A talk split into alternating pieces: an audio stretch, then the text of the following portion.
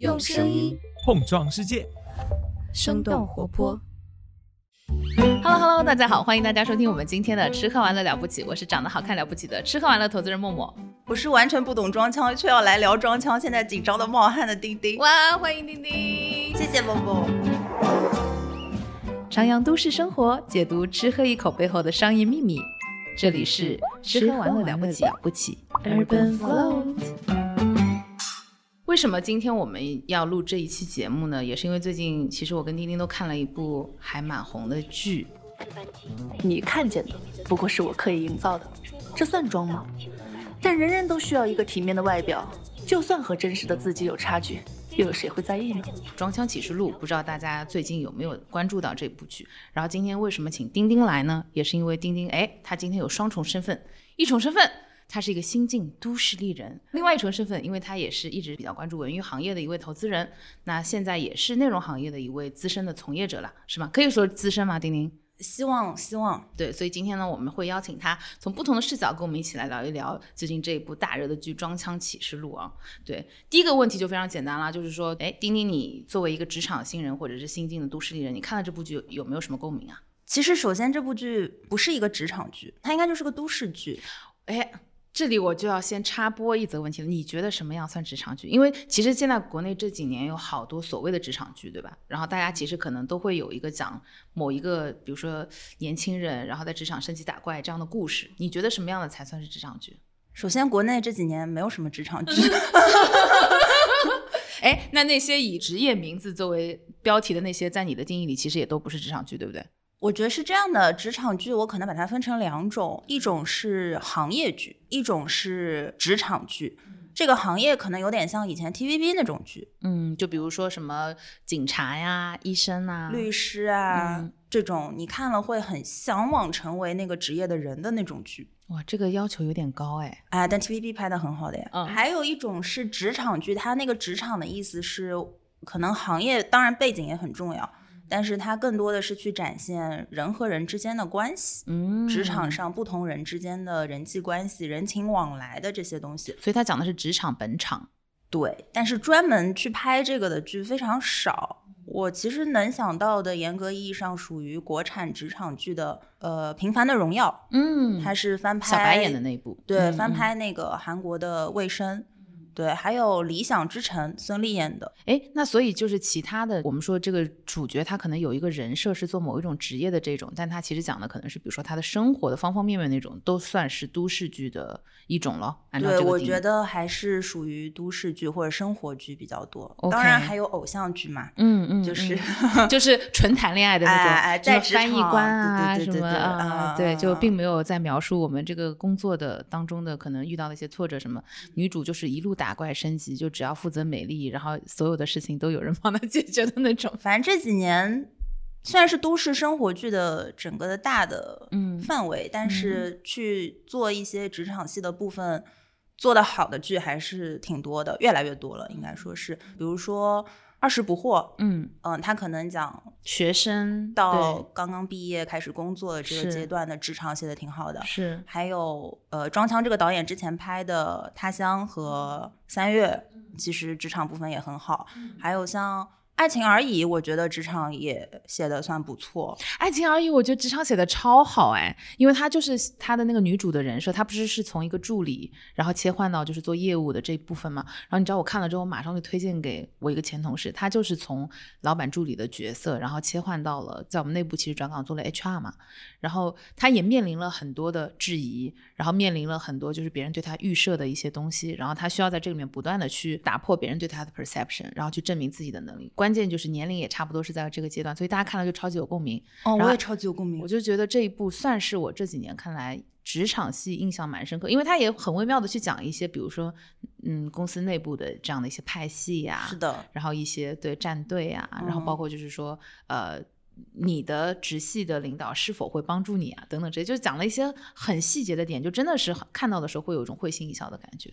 是的，哦、对。讲回到装腔，就我觉得的确装腔是一个职场戏拍的不错的都市剧。如果按照丁丁这样的定义来讲的话，嗯，你有什么就是比较特别有共鸣的桥段吗？职场上可能你让我一下子说某一个片段想不太出来，但是脑中会想到很多女主加班，还有男主他们那个投行小组开会的时候，导演那个运镜很像《继承之战》嘛，哎，他那个里面运镜真的看得头晕哎，我就看到弹幕就说，哎，不要再晃了，不要再晃了。但就体现这种 激烈交锋的感觉。对对，那个嗯是学习了《继承之战》嘛，不是说抄袭，我觉得它融合运用的非常好。嗯嗯嗯，就是有致敬，对吧？对，我自己比较有感触的是几个比较小的细节吧，一个是女主她可能，呃，我印象很深刻的是她的各种穿搭。因为就是你会发现，之前有很多剧，我们觉得它很悬浮的原因，是因为它确实很多我们说他是一个小白领或者他刚工作，为什么他全身大牌，你就很没有代入感。然后他住的房子可能也是那种超大超豪华的，你会觉得就是这个人的生活感觉没有什么压力嘛，对吧？为什么要上班啊？对啊，对。然后，但是这部剧里的他就做了很多精巧设置，比如说他其实没有拎什么特别多大牌的包，然后他穿的衣服也都是那种你感觉通勤上其实没有那么舒适，然后但是又在维持一个职业人的那个素养的。他最开始的时候不是还被他的那个第一个 mentor judge 他，就说你不要穿的花里胡哨的，要穿的 认真一点。所以你会看他一开始的时候，所有的那些衣服都是相对比较干练的，但是一看就是他自己是蛮拘谨的那种状态。嗯，对，然后包括在地铁站门口换鞋呀、什么，但是到最后往后走的时候，其实他整个人是一种越来越松弛的状态。当中有一个小桥段是他妹妹晚上叫他出去喝酒嘛，然后他就把自己的头发马尾巴拉掉，然后就披着头发去，对，然后外套脱掉，然后喝完酒喝到一半就是 赶回去加班。我就觉得，默默有过这样的经历吗？嗯、没有，因为通常我就肯定不会去喝酒。对，咱们就是、就是说，哦我以为你会说，我肯定不会去加班。不不不，因为我觉得我们，你不觉得我们这个行业是没有所谓什么加班不加班吗？也是，就其实你不管人在哪里，你 always 是一个在 stand by 的一个状态。因为我身边真的是很多的人，他们就是你不要说什么在飞机上看书了，大家其实就是只要是你但凡是能坐在那边，给你一段五分钟到十分钟能够稳定的坐住的时间表，大家都打开电脑在改 PPT 的非常多。嗯，我就曾经记得，就是我刚刚开始做这份工作的时候，真的我的好多的同事，特别是男同事。他们的手机一直都是处于快没电的状态，因为他们一旦有坐下来的这个时间，他们就手机打开热点，然后电脑开始工作了。对，然后我就超佩服他们。然后那个时候就是大家都养成了那种自己要带充电宝的习惯。嗯，对对对，反正就还蛮多很细节的东西。对，女主和男主的那个戏不是也是从充电宝开始的吗？没电了，啊来，充电宝。啊，谢谢啊，我充上电我就还你。哎，对啊，因为你一直要干活，所以你就会面临这种电量焦虑。哎，讲回刚刚讲的是我们可能比较有共鸣这样桥段嘛，那有没有什么印象比较深的角色？应该不要说男主吧？男主肯定要说的呀。嗯因为这个剧拍到后面，其实会以爱情为主了，嗯特别是最后几集。呃，我大胆发言，就后面几集男女主在一起了就不好看哎，了，我也觉得不太好看，我觉得前面比较好看。前面好看，嗯对。嗯，但男主感觉他很正，但有有荷尔蒙的感觉，就是又不油腻，对吧？哎，反正就是现哎实中投行没见过这样的男的，什么什么什么，你再说一遍。嗯、就是嗯，有这样的男的可以介绍给我。对，哎，帮你打波广告吧。我们这边反正前面几期节目都是招聘广告，今天帮你打期真有广告。啊对，丁丁唯一的要求就是这个男生要比他高，因为他有一米七八。我已经社死了，这一段能不能剪掉？我跟你讲，这段绝对不会被剪掉的啊，完整保留，好吧？啊，还有另外一个我很喜欢的人物，赶紧嗯把话题岔开切走。对，哦，是王玉素，哦，就是第嗯二个王律。对对，嗯很想有一个这样的领导啦。嗯，确实就是职场里面遇到自己的直系领导，然后是能够很好的向下兼容在成长中的女主，哎就是她，我觉得她完全是女主可能想象中希望自己成为的那个 role model 的形象。嗯，对，然后她又很干练、很包容，然后很知道自己要什么，然后价值观又很正，对吧？给了女主很多的指导。嗯而且我觉得她这个角色是在剧里特别典型的一个鄙视链顶端的人。你是说，like 这个剧里面所有其他的人都在他的鄙视链下下游吗？我说的这个鄙视链是装腔的鄙视链，因为王玉素是一个不装的人，嗯他 so real。嗯嗯嗯这个就是在装腔鄙视链的顶端，叫做不装。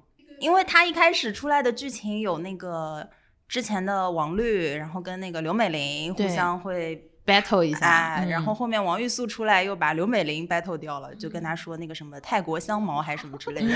我可能是尝惯了欧洲香茅的味道，就是对中国香茅的味道，可能还要再适应适应。欧洲香茅，那只是我随口编出来的词儿而已，不好意思。这个角色挺喜欢的，我鸡皮疙瘩又起来，因为我也超喜欢他。他之前演其他剧我就蛮喜欢他的，他在那个《长安》里面演于常，嗯，对，然后就是一个很帅气的角色，然后他在这部剧里也是一个很帅气的角色。我觉得如果真的是能在自己的职业生涯中遇到一个这样的领导，也是蛮幸运的一件事情。默默会从剧里的哪个人物看到自己或者有共鸣吗？我会从男主的身上有 共鸣啊。没，我觉得他就是那种，就是你看他的工作其实节奏也很快，然后也面临了很多内外的压力，包括他就是要关注自己的下属、自己的小朋友，然后他又有领导要服务，又有客户要服务，对吧？他其实是一个很需要去照顾和 handle 各种复杂情况的人和所有人的情绪的这样的一个人。然后我就觉得说，这样的人其实，在你的身边是可能越是那种工作节奏强的地方，他会越显示出他的那个人格魅力，就他包容性会非常的强。然后我们其实每个人，我觉得不管男生女生，其实都很希望能够成为一个这样的非常专业职业的，就是你职业技能又好，对吧？然后 which 你人品又好。价值观又很正，然后又可以把生活和工作，我觉得这点是最重要，就是把生活和工作平衡的很好的这样的一个人。对，我是说，默默如果成为这样的人，默默不用成，默默我已经是这样的人了。对，就是很爱。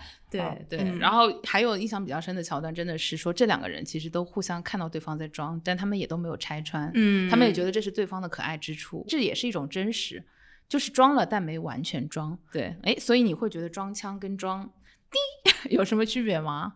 我之前看过编剧一个采访，呃，也就是这个小说原著的作者，他说可能一开始写的就是装逼，但是写着写着好像笔触就越来越温柔了，就是理解到了这些人物他们可能也有一些无奈，或者说他们也不是为了去装逼，而是可能他们要去配合这样一种社会环境，然后这个里面他们可能其实是一种想变得更好的意愿，虽然这个好的定义可能是社会给你的。就比如说你要穿着的很好，或者说你要懂一些东西，什么酒啊、咖啡啊，才可以有谈资。嗯，但是一种想要变得更好的一种欲望，嗯，以及说，我可能觉得跟女主比较有共鸣的一个点是，作为职场新人的时候，确实你需要去做一些这样的努力，才可以让自己被看见。哇，你说到这个，我鸡皮疙瘩起来，因为我印象很深的就是第一个完全打动我的桥段是那个她抱着花去接刘美玲和她老公，然后就是去 pitch 他的客户跟她续约那一段，就是她在外面已经很丧很丧了，而且你能看得出来她是经历了非常强的心理建设之后才说服自己说我一定要再去努力一把。然后他在那边很丧的时候，然后看到刘美一出来，然后马上就洋溢出那个甜甜的微笑，然后很职业的就跟他说啊，没有啊，就是顺便帮你买了个小礼物啊什么。然后我觉得真的职场人好难哦。对的，嗯嗯，我觉得大家可能都会经历过这个阶段。我不知道默默有没有，待会儿可以跟大家分享一下。我可多了呢，这种心酸的故事。就是一开始对这些事情会有点好奇，甚至有些疑问，就想说，哦，一定要这样吗？然后，但是我不得不去。嗯，模仿装其实就是一种模仿，然后去演一些本来不是你的东西，然后到后面可能会变得越来越自信，越来越自洽，可能都要经历一个这样成长的阶段。嗯嗯，所以我们刚刚讲说，为什么这两个词我们觉得还是有些微妙的不同？我们觉得装腔更多的可能它是一种就是融入，或者是说它是带入一种新的一个话语体系里面去，然后关键是它可能让你是往好的一个积极的方向去做一些尝试。而不是为了一些这个可能奇奇怪怪的一些目的呀，对吧？然后去做一些很刻意的这样的行为，所以本身我们觉得这个词可能还是带了一点点积极和褒义的意味在这个里面。我觉得最大的一个差别应该是有没有影响到别人，有没有有没有让别人觉得恶心？对，而如果是装逼的话，就是呃直接想到了一些爹味油腻，嗯，一定要。让你觉得我很厉害，而且让你认可我，对，让你觉得哇，真的崇拜之情油然而生，味儿非常冲。你记不记得那个女主的初恋后面回来找他对的那一段？哇，好有爹味。那个我觉得就属于装逼，而不是装腔。嗯嗯嗯。前面其实我们讲了一些我们对这个剧的一些观感嘛，然后我们其实也特别想聊一下，说今天请丁丁来，因为丁丁本身我们刚刚讲他一方面是一位都市丽人，一方面又是内容行业从业者，所以我们可能今天会聊两个部分嘛，一部分是说我们聊一聊内容行业的这样的一些变化，然后另外一部分呢，我们是也是想聊一下，就是说年轻人的生活方式，年轻人的这个消费的一些新的一些趋势，我觉得这个也是比较适合我们两个去聊的一些话题，对。要不就先请你大胆激情开麦，哎，作为内容行业的从业者，我们来聊一下，就是你看，就是这几年我们刚刚有聊，不管是都市剧，还是我们说这个国产剧还是说职场剧，其实会发现他讲故事的方式和他描写的一些细节的东西，越来越跟以前有一些不同。我自己个人啊，因为我不专业啊，我会觉得以前的比较悬浮。嗯，你看的时候，你就会觉得是假的，就会觉得是存在在艺术作品里的一些描写。但现在的真的很写实，就是现在的最直观的感觉就是大家为什么喜欢看，是因为在这里面找到非常非常多的共鸣。我不知道，就是丁丁比较专业的视角来看的话，你会觉得这几年他们有些啥变化？编剧肯定是越来越努力了，至少现在知道我要写一个行业 要去查一些专有名词，嗯。但是《装腔》这个剧为什么说它职场戏写的特别好？是因为编剧真的上过班哦，编剧而且确实是君和的律师出身的，好像。嗯嗯。我觉得很核心的一个点就是刚刚说到的那个职场的东西，它不是指那个行业，它是指在这个环境里面的人际关系。这个确实可能，如果是编剧，因为编剧的工作方式可能跟我们坐办公室。是不一样来公司上班的人是不一样的，所以可能写这种人际关系的时候就会有一些脱节。那现在可能做的越来越好的就是把这些职场人际关系的东西也写的让你很有共鸣了，写的很真实了，在这个方面就会越来越好一点。我觉得其实也不能说以前和现在，可能只是说更好的一种表达方式，会是每个人是更多样性的。可能比较陈旧的写作方式是每个人会有一些标签，就是好的就是好的，不好的就是不好的。比如职场的老好人，或者说你的对手，呃，一定会有一些所谓的。脸谱化人物代表某一些性格，然后去推动你这个情节的发展。但可能现在越来越从人物本身出发，因为每个人都是多面的嘛。嗯，我在职场上不一定是非黑即白的。我觉得把这个能写出来也是一个很大的进步。嗯，而且现在的剧我觉得比较有意思的点是，你会发现每个配角也都挺闪亮、挺立体的。就是以前我们看很多剧的时候，你会发现它大篇幅的或者是比较浓墨重彩都是在主角的这个主线上，然后配角就是工具人嘛，就是其实这个人换一个人演，或者是说。他做了什么事情其实完全不重要，他是个背景板的感觉。现在你会发现，哎，其实很多的，就是我们说男二、男三，还蛮容易出彩的。就是你会发现，他们也有自己独立的一个故事线，然后独立的一个逻辑，然后这个人的成长线啊，或者他的生活、感情线等等的，也会有一些展开，也还蛮丰富的。就是不同的人在里面可以带入不同，因为以前你只能带入男主或女主，因为其他人都是很模糊的。对，就是你会感觉到好像。就像我们说那个人像模式拍照，就前景是高清的，后面是虚化的。现在你会觉得说，哎，你看到是一个完整的一个办公室的一个图，是这样的一个感觉。嗯，对。所以就是我们我们会看到内容行业现在有在靠近，就是你作为一个年轻人，你又有觉得内容行业有在为了贴近年轻人做一些什么样的努力吗？我特别想看一个题材，来来来，给编剧喂饭了。如果有听到这一次的编剧啊，我特别想看的一个题材是零零后整顿职场。谁把这个写出来，我一定看。这个真的是，我觉得现实真的是比剧情更精彩的一个很好的体现。而且他不，嗯，不能把这件事情写成负面去批判零零后。其实这个不是一个负面的事情，我就想看他能不能写出来。嗯，这好难哦，这个要有非常多的生活的观察，然后有很多的故事的收集，他才容易写。但是这个肯定很好看。嗯，对，不要说零零后，我觉得现在其实九五后，就是包括丁丁在内。虽然你很乖啊，对，但是我觉得怎么说呢？就是因为今天刚好也是在跟我们公司的年轻人再去聊这个话题，就是我觉得大家对于职业的选择上，一个大前提是说我的心态其实更轻松了。我们今天还在跟一个姐姐讲，就是可能在我们这一辈的时候，我们会觉得一份工作，其实你是真的是要勤勤恳恳，像老黄牛一样的，然后就是做一天和尚就好好的撞一天钟，对吧？然后最好是说在一个公司。尽可能长的时间，这样你的简历看起来会尽可能漂亮。但现在年轻人就多了很多选择权，他们会迅速的去筛选，说我进入一家公司，我花大概一两个月的时间来判断这个公司的人氛围，然后它的体系跟我是否匹配。如果我觉得这里我待的不舒适，不管这个公司是什么公司，或者是说不管这个工资啊，或者是怎么样有多大光环，他们其实没有那么 care。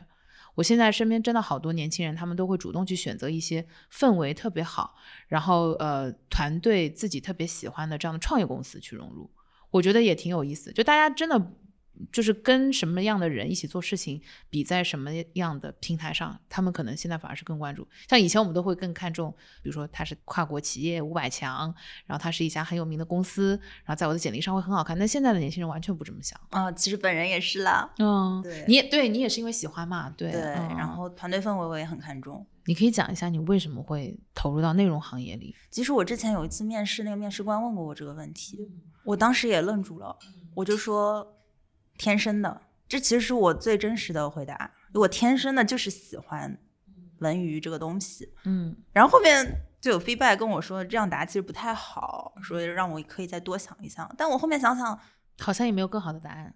对啊，这这个难道不是最好的答案吗？嗯，嗯，我觉得这个答案真的是要建立在别人对你有一定的了解基础之上，哎、哦对吧？就别人啊知道就是在你身上发生了什么，然后以及就是你做过哪一些事情，然后具体有哪些经历，可能他才能比较理解，因为他才知道上下文。嗯，他就说：“那你这个经历一直都是在文娱行业，那你为什么喜欢？”我说：“因为我天生就喜欢啊，那我就会好奇，我就会想进入到这个行业。那同时我去看我的 skill set 是什么，适合做什么样的岗位。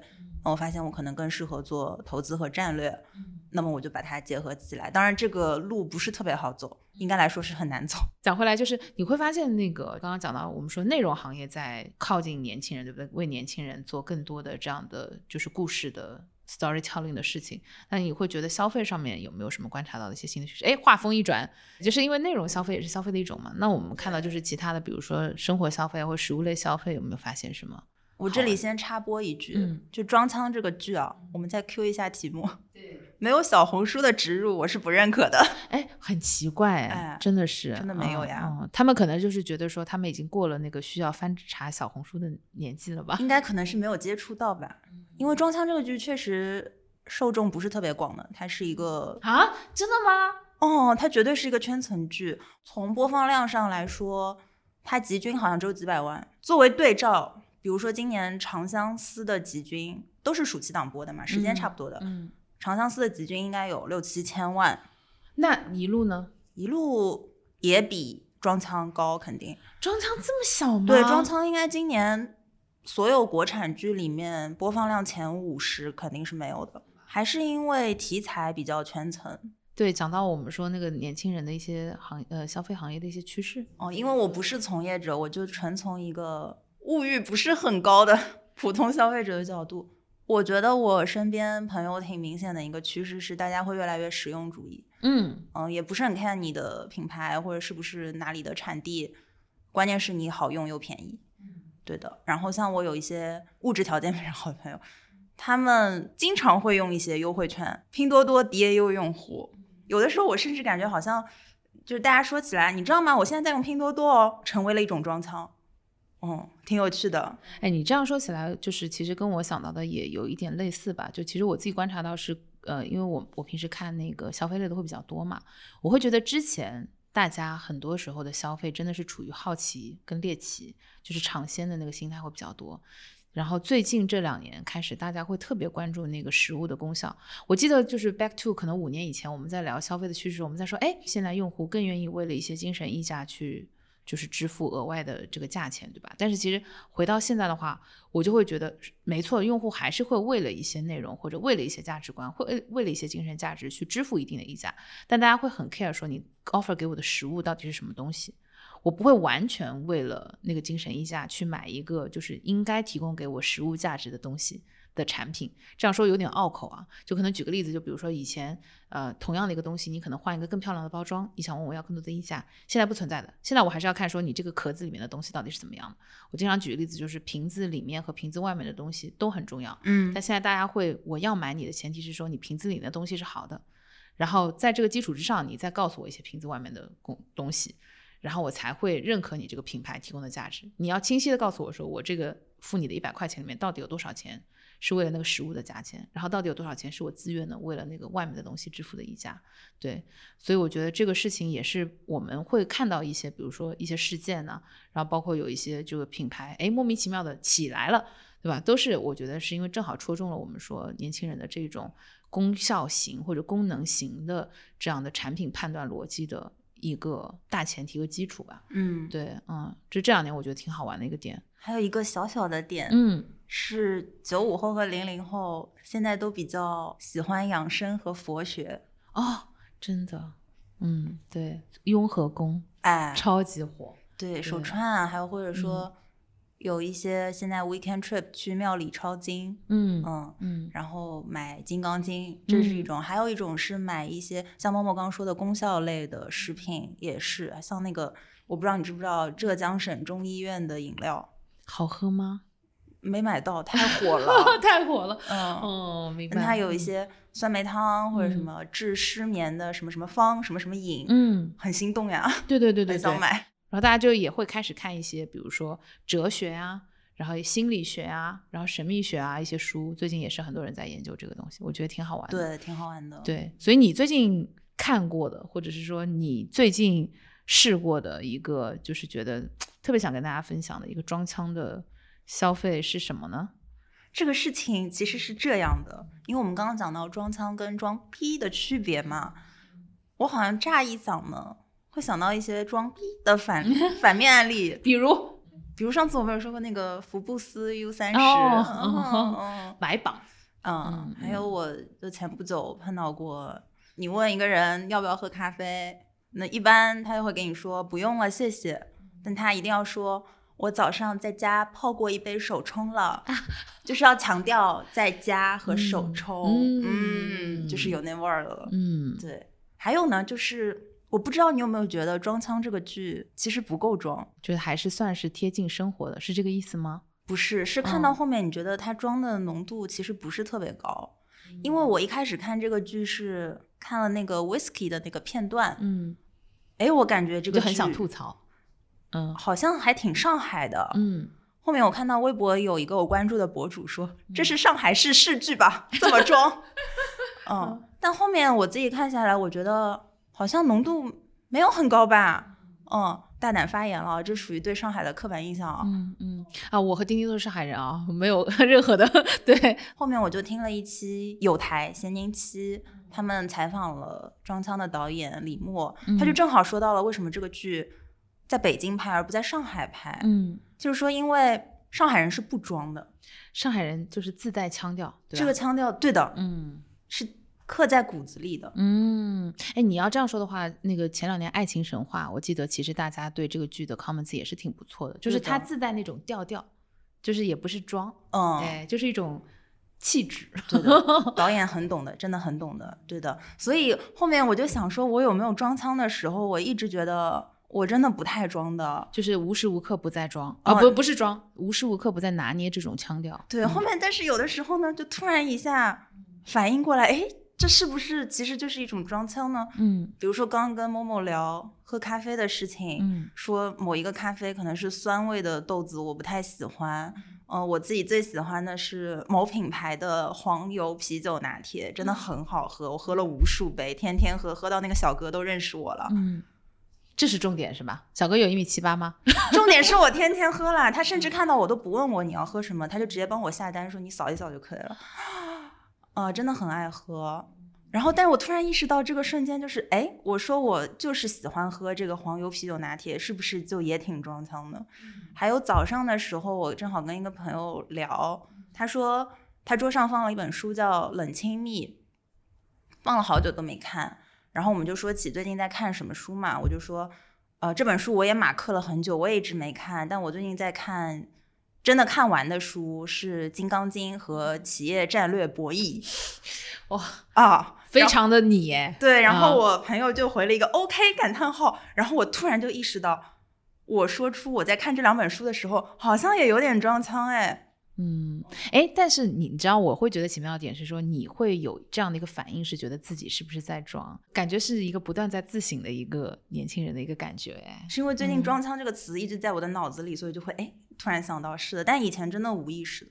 我会怎么去解读它呢？我会觉得说，哎，它其实是说，因为大家，你看我们的这个背景都是说，大家本身的工作啊、生活啊有一定的压力，然后有可能年轻人又很疲惫，然后是属于比如说上升期，然后你会要面对各种各样的挑战的问题的时候，你还是能够给自己的生活营造出一个比较舒适、比较精致的，让你心生欢喜的这样的一个东西。我就举个例子，比如说，其实这个剧它最前面的那个铺垫，我觉得还蛮好的，能够呈现这样的氛围。就是女女主去赶飞机那一段啊，就是你能感觉到很疲惫，赶个早班机啊或者什么之类的。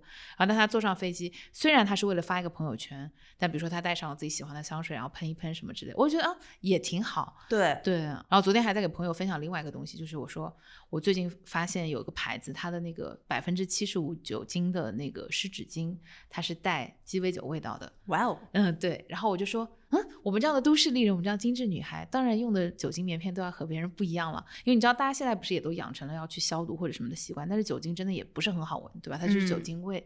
你做这件事情的时候，你就不会有什么愉悦感。但我觉得这样的东西就是会让你感觉说啊，就其实我在很多的细节上，然后我把自己照顾的很好，然后我跟别人有一些些的不同，然后也会让你觉得挺雀跃的。对，然后今年我自己比较装的是去上了个芳疗课，因为我就想知道说，因为大家都知道说芳疗或者是说什么气味什么这种东西，然后给人造成一些正向的或者怎么样的影响，哎，我就想去看说它背后的科学原理到底是什么。对，然后我就觉得有很多你感兴趣的点上，你去多学一点知识，或者是说你喜欢的品类上，然后你去买一些，或者是说去给自己准备一些有小心思的小物件，都可以很好的提升你生活的幸福感。是的，我觉得真的能让你开心的，你自己真的感兴趣的东西，你去用它，去说他，真的不会觉得是装的。哦，但是，嗯这里我来 Q 了，嗯，因为很多时候装腔是去展示，比如说你很喜欢某一个小众的东西嘛。但这个的前面一步就是说，你已经试了很多的东西，然后选到了一个你最喜欢的。那么试很多东西的这个过程，其实就意味着你要做挺多的消费的，嗯。但有没有一些不用花很多钱 也可以装到的小案例？有不用花很多钱可以装到的小案例，就是我觉得首先每个人可能喜欢的品类会不太一样，比如说有人他就喜欢包包，可能就是也没有办法不花，没有办法 不花钱，对。然后但是就是有一些它其实是真的是能够很直观的。给你带来幸福感的东西，然后但它可能本身那个品类并不很贵的。我举个例子，比如说，其实我们都会用到的文具，嗯比如说，其实你你文具，你不要看它很复古、很传统，那它其实也是效率型工具。你拿到一支好用的笔，不管是什么胶水啊、夹子啊什么这种东西，但是它又可以真的是在你使用过程中给你提升很很高的体验和效率的品类，我觉得有有挺多的。先 Q 你讲一下吧，你可以来分享一下有什么花小钱，然后但是提升自己体验的这样的装枪的好物。对，你看过吉森东那个《精致白领图鉴》吗？哎，看过看过，里面 Q 到过小宇宙的呀，嗯、哦，下小宇宙的不要钱。你这是一个软广是个软 广，就是哦下小宇宙听某某的节目，嗯就是一个哎，哎，也要听听听的文娱圈内人，对，好好免。费就给你装到了的机会。我会觉得有点意思的，我身边很多朋友他们都有自己特别喜欢的一些 IP，嗯嗯，然后大家都会去买一些跟这些 IP 相关的周边，然后形成一个 collection。你知道我今年就买了很多那个成都的几只熊猫，不是很红吗？哦，我买了很多就是熊猫 IP 相关的东西，而且因为它真的很小众，因为它就是真的是脱胎于饭圈，就是官方也不会做这样的产品。然后他们有很多，比如说搭的小积木啊，然后那个你看我这个手机的那个。这个、嗯这个这个是默默真的很喜欢熊猫对 对，然后就是会买各种就是跟他们相关的一些周边，然后一些小东西，然后也会让我觉得很快乐。而且我就就是因为你知道它本身是一个食物嘛，所以你碰到朋友，然后你生活中用到的时候，别人也会分享说，哎，这是什么，或者哎，这个挺可爱的。然后它又是一个可以聊起来的一个很好玩的话题，嗯嗯。然后它本身因为是脱胎于你的兴趣爱好，所以就本身也可以代表你这个人的一部分。是的嗯，嗯嗯，所以现在其实有很多时候跟朋友们的交往，或者是说开启一个新的话题的时候，就还蛮经常会从你喜欢的内容或者喜欢的 IP 去入手，我觉得也挺好玩的。对，又 Q 回到你的专业了，对吧？哎，但我突然想嗯问，为什么熊猫他们自己官方不出周边啊？他们有出一些，但你知道他们出的周边就会非常的窄，就是品类会非常的窄，然后他们运营起来，因为他们毕竟这不是他们的主营嘛，所以我觉得他们已经有在运营了，但是很难把这些东西发扬光大。然后就会有很多的那个泛制的东西，就有点类似于那个原来我们追星的时候，它会有各种各样的卡呀、嗯娃娃呀，对吧？就那种感觉，嗯我觉得也很好，因为就是他会做的非常的认真，你会发现这些在做这个产品的人，他真的也都是粉丝来的，嗯，所以他会帮他们去做很多很好玩的周边小产品，我觉得也挺好。嗯嗯，是一个还蛮健康的一个内容生态。嗯，就是希望以后有完整的授权机制，嗯 对吧？他们其实可以学习一下红山动物园，哦，周边做的特别好。这里给我一个装的机会，对，开始，对，顺便给大家安利，嗯，就是我领养了一只红山动物园的小动物，什么动物？是一只獐子，类似于鹿。然后你承包了它的伙食费，其实不太知道钱具体用在哪里，但总归都是为了为了照顾养它它，对，嗯。然后你会像一个就是家长一样，然后收到他的小日报，对，嗯。那个饲养员会在小程序上给我发他的日志，他今天做了什么，然后有一些他的照片，哇，有一种你的送了小孩去上了寄宿学校的感觉，哎，有有有有有，哦。然后还会给我们送一些周边，就是刚刚说到的，嗯，品类很丰富，而且嗯做的超可爱。哦，所以就是红杉他们自己就做了很多很好玩的东西。对，看来年轻人们的确在消费上是非常有东西的，嗯大家可能都发现了一些就是愿意为自己喜欢的东西去买单的这样的好的方式。所以今天跟丁丁聊了很多，我觉得挺有意思的话题。我们可以最后嗯再返回到我们的这个经典环节，就是隐藏菜单。你要你要安利什么？你要安利我刚？刚在打开我的嗯豆瓣，看我今年标了五星的有哪些。嗯，最近觉得很好看的《莲花楼》，它其实是挺成功的一个题材破圈的，因为之前很少有做出来的女频向的武侠剧，但是《莲花楼》做出来了，播放量和口碑都非常高，就证明了女频的武侠是可以做的。这个是可能从从业的角度，然后从观看的角度，当然这是非常喜欢三个男主一家三口。然后还有一些像高默默说，现在很多剧里的配角也做得非常好。这个剧里的呃一个女配角叫皎姐，啊皎姐，对怎么写？然后她名字叫角丽乔，但我们哦叫她皎姐。嗯嗯嗯，她有一句经典名言：她喜欢的男三想成为天下第一，我就要帮他成为天下第一。如果他没有办法成为天下第一，我就成为天下第一，让他成为天下第一的男人。哇，鼓掌啊、挺帅的，我又带入到了王玉素律师，哎，对、哎哎哎对，就有那个感觉。很 real。所以《莲花楼》是一个真的挺好看的作品。我之前在其他节目里也安利过了，现在 又才安利。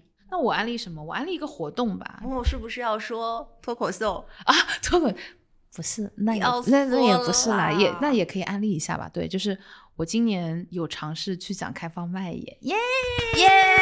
耶！但竟然没有送票给我。但是我真的讲的很不好，就是等我等我把段子打磨好了，我再送给大家票吧。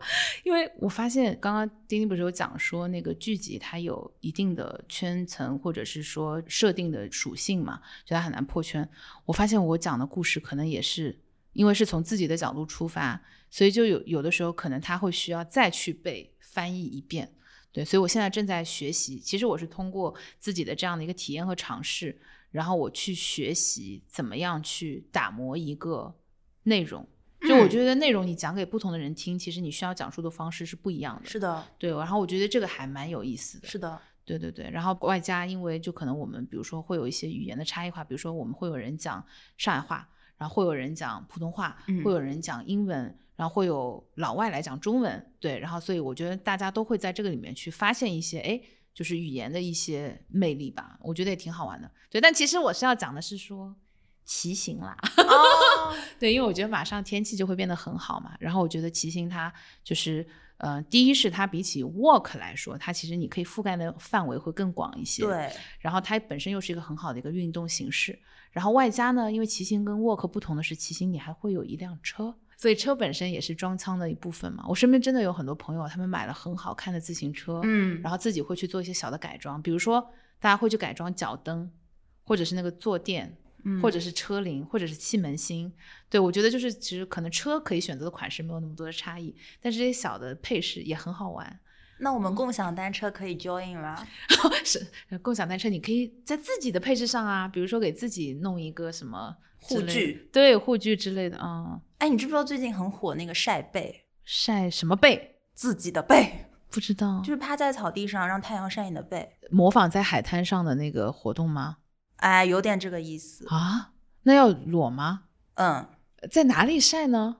在公园里面，哦，那就是其实露营的一个活动是吗？不是露营就是晒，就趴在草地上。你当然你也可以正面，但正面会觉得太晒嘛，哦，然后也不想晒到脸，因为皮肤会老化。那背上的皮肤也会老化呀。嗯，但如果你身上一定要选个地方晒，可能背上是很合适的，就要吸收一些太阳的能量，对，补钙和维哦生素 D。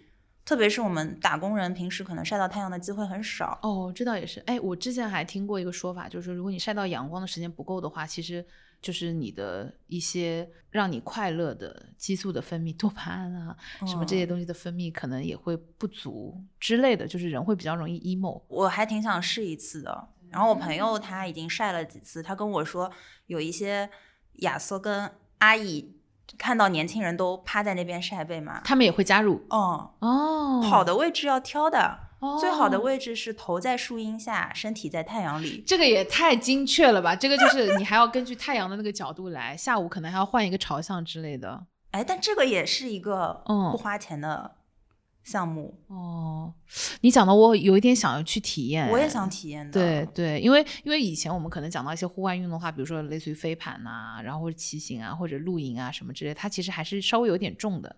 但这个真的是只要一个人就可以哎。啊，躺着我最擅长。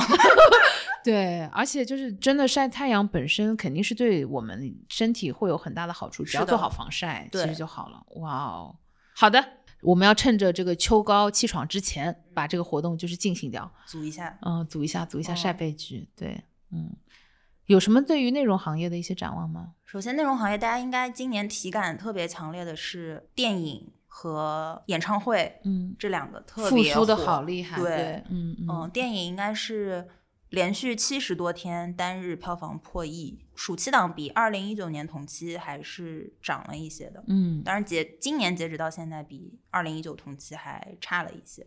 而且今年真的是有很多电影是口碑和票房双高的。是的，对，嗯嗯嗯，演唱会大家不用说了，就票自己哇，抢抢不到，到。对，嗯，好像演唱会的场次还多，你有发现对，吗？今年疯狂开，对，嗯嗯嗯，有点像把前几年补回来。对，嗯嗯，然后剧集行业其实也挺好的，虽然今年爆款可能是狂飙一部，但是火的剧还是挺多的。而且剧集就长视频是一个特别典型的 存量市场，很难再有很明显的增量的。但因为是大家的时间就这么多。嗯，但是今年在线下又复苏，可能大家以为线上消费会相对减少的这个大背景下，其实长视频的消费，我看一个报告，大概是说比去年同期还涨了百分之五的用户量，嗯，所以其实也是表现挺好的。这个很难哎，因为原本的这个内容行业已经相对来说，我们从人的覆盖面上来说，应该相对已经饱和了，嗯，对吧？这个百分之五的增量也是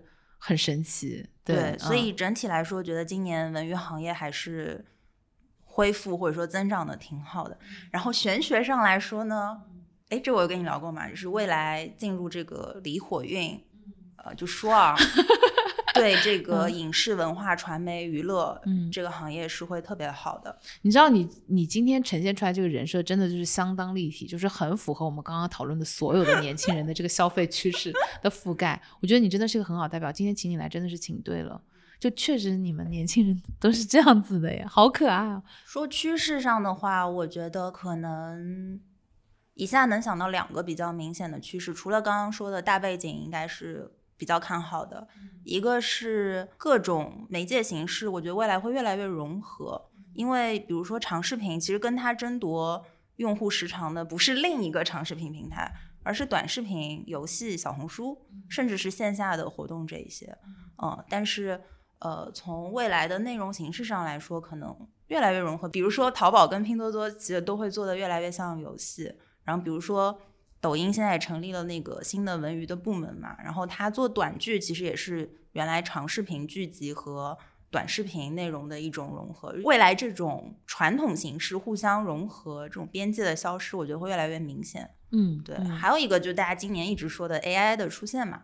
当然，AI 的出现肯定比较当下能立刻看到的是降本增效，嗯对。但是更重要的是，AI 的出现能不能带来一种新的内容形式、新的娱乐形式，这个是大家会比较期待的。这个大家应该已经期待了，真的很久了。是的，我感觉就在嗯等一个天才把这件事情想出来。对，就是到底是什么样的内容产品是可以让我们打破想象力的这个界限，然后给大家带来一个全新的体验呢？我觉得这个是真的是充满了期待。对，嗯刚刚丁丁也有讲说，其实本身它在降本增效，就是它去去提高你生产效率的这一部分是毋庸置疑的，是一个确定性的很大的亮点。但是对于用户端来来说的话，其实真的是会很关注说。你能够用一个什么样的更快速的反应方式，或者是说就是更智能的交互方式，然后带给我完全不同的体验。对我觉得大家可能之前也很多人尝试过 Chat GPT 或者 GPT Four 的一些对话呀、生成啊这样的一些功能，但是它还是比较碎片化的，就它其实还不是一个完整的一个我们说内容或者场景的一个体验。对，所以我们自己也挺关注。说在这个方向上会不会有一些新的东西出来？如果它出来的话，它就可能是真的是完全全新的一个交互界面了。是的，嗯嗯，但我觉得好处是，至少我觉得音频行业是还蛮容易去进行这样的迭代，因为如果你讲到视频的话，它这个可能要素过多了，就可能如果你要产生一个比较完整的、华丽的作品的话，它会这还是耗费很多的这个前期的时间。对，但如果它做出来，它一定是比人力会要提升很高的效率。但音频真的是比较容易的，你想之前用音频，比如说生成模拟的。举个最简单的例子，百度地图语音包，对吧？对，其实这些都是 AI 的作品嘛，就是它其实也是做了一些那个语言的这些驯化嘛。对我就觉得，嗯，还挺期待的。其实现在纹身配音和声线克隆已经相当成熟了。对，哪一天在这边聊天的就不是我和丁丁，嗯，就是我们我们俩面对面在打字，哎，哎就是我们的声音出来了。对，然后希望他能有我们这么生动的展现，对吧？嗯，高低起伏的情绪，还有手动消音。这个就是 AI 还在努力的方向。嗯，那今天我们的互动问题留给你来留吧，好不好，丁丁？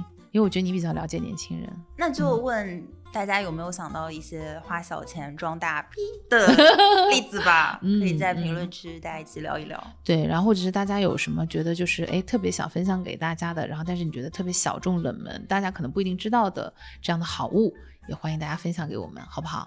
那今天我们有什么礼物来送呢？我要不送一个芒果 TV 的会员，大家去看一看《装腔》这部剧。哇，天呐！大手笔，对对对对对对，好吧好吧，那今天谢谢丁丁喽，然后记得我们下一次还要再聊一期跟那个线下体验型娱乐相关的话题，对，我们就先预定在这里了。好对，反正就是说这一期串台是一定要串的，好不好？立此为据。好，嗯好那就这样喽，拜拜拜拜拜。听完之后，别忘了和朋友们分享一下，关注我们的公众号“生动活泼”，声是声音的声，或者添加我们的小助手声小英，他的微信号是生 FM 一，S H E N G F M 一，一是阿拉伯数字的一哦。添加的时候别忘了备注“了不起”，我会在听众群里等着你们，一起发现吃喝玩乐新动向。那我们下期节目见喽，拜拜拜拜。